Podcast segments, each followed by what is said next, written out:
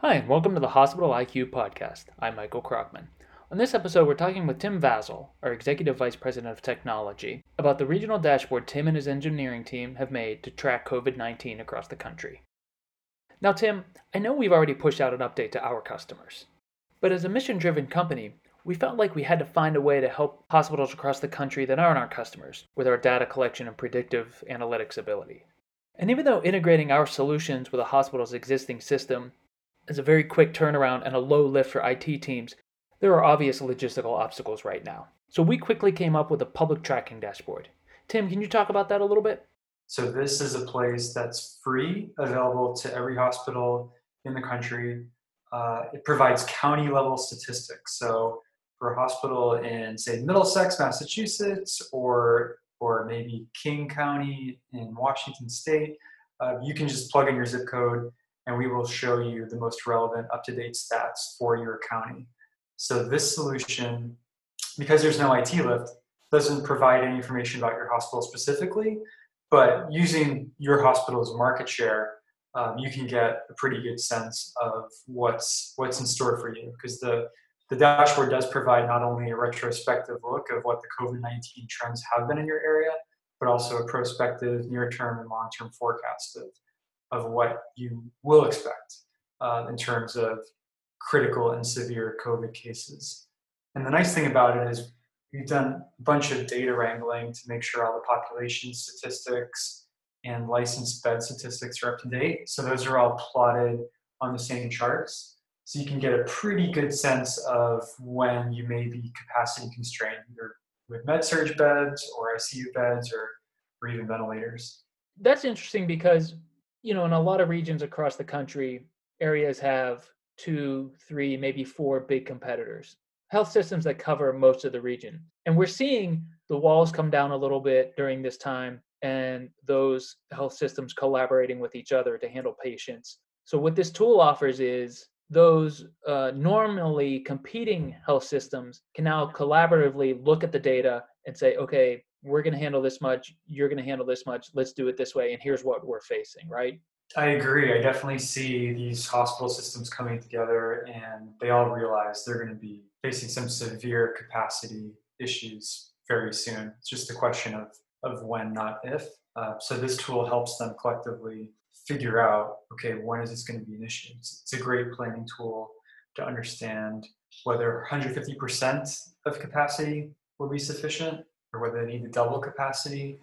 A great tool to understand when that's going to happen, how much runway there is, and then also um, how long that peak is going to be sustained. And where's this tool available? How can hospitals access it? This publicly available dashboard is available at app.hospiq.com slash COVID-19. And does it have to be downloaded to phones or tablets? There's nothing to download. It's just a web page. So if you go to the web page, uh, it'll work like any other web page, and you can see it in a mobile-friendly view if you are accessing it on your smartphone or tablet. It's really designed for any device, and it'll start you off by default in the New York region, uh, where we know we have our, our current capacity crunch. But you can type in any zip code or county name and pull up the, the county that's meaningful to you. And are there plans to expand the tool um, as we learn more about the pandemic? For sure. We're looking to continually improve our forecast accuracy. That involves looking out there at all the great research that's that's being churned out at Johns Hopkins, at Penn Medical, at other places, and incorporating those best of breed models. Uh, but also, we'll rely on feedback from our, our clients and, and public users as well. If there are additional ideas or things we can do to improve the usability or to add metrics, we're certainly eager to receive that feedback. The, the design here is intended to be a really a light touch approach to, to managing this. To, at a quick glance, without having to worry about wrangling with data or parameters, see what's in store and help you help you plan, help you through the uncertainty, see what the range of possibilities will be. We see the US curve, we see Italy's curve, but you're giving the county and zip code data. So a place like Des Moines, they can look at their own curve, cut through the noise, and see, okay, in about two weeks, we're going to crest.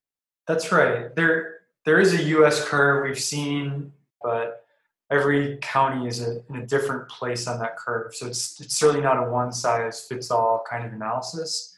So this COVID dashboard gives you your county's curve so you can quickly see where you are and what to expect in the future.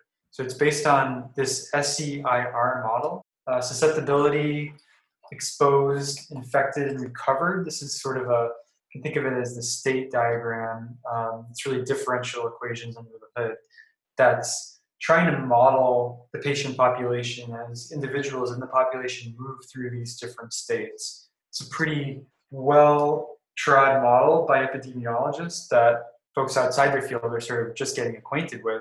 Um, so we're taking models like that, incorporating it into the product, and just tuning the parameters to what we see happening at the county level. Things like the population, um, the point on on the curve, and and also the um, infection rate. Those all can easily vary by county.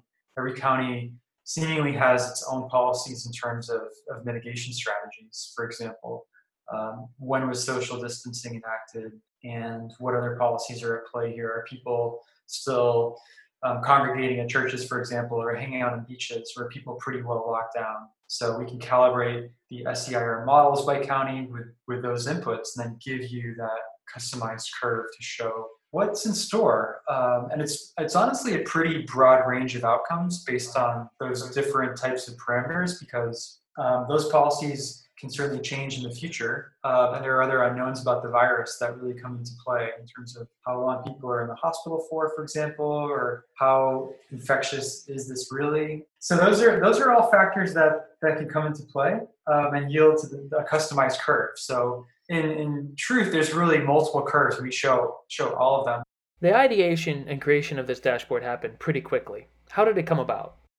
COVID nineteen is is really this once in a century challenge that um, unfortunately we have to face. But but fortunately for our engineering team, we all feel like we're at the right place at the right time here to make a, a big difference. So for us and the team, rising to the challenge really comes second nature because it's so important to them to be rolling up their sleeves and making a difference and doing doing their part in the face of this really scary time. We're playing a certainly a small role, but we hope an important one that hospitals throughout the country can benefit from. Thanks, Tim. That's really tremendous stuff. And once again, that dashboard is available to the public for free at app.hospiq.com slash COVID-19. That's app.hospiq.com slash COVID-19. For Tim Vasel, I'm Michael Krogman, and this has been the Hospital IQ Podcast.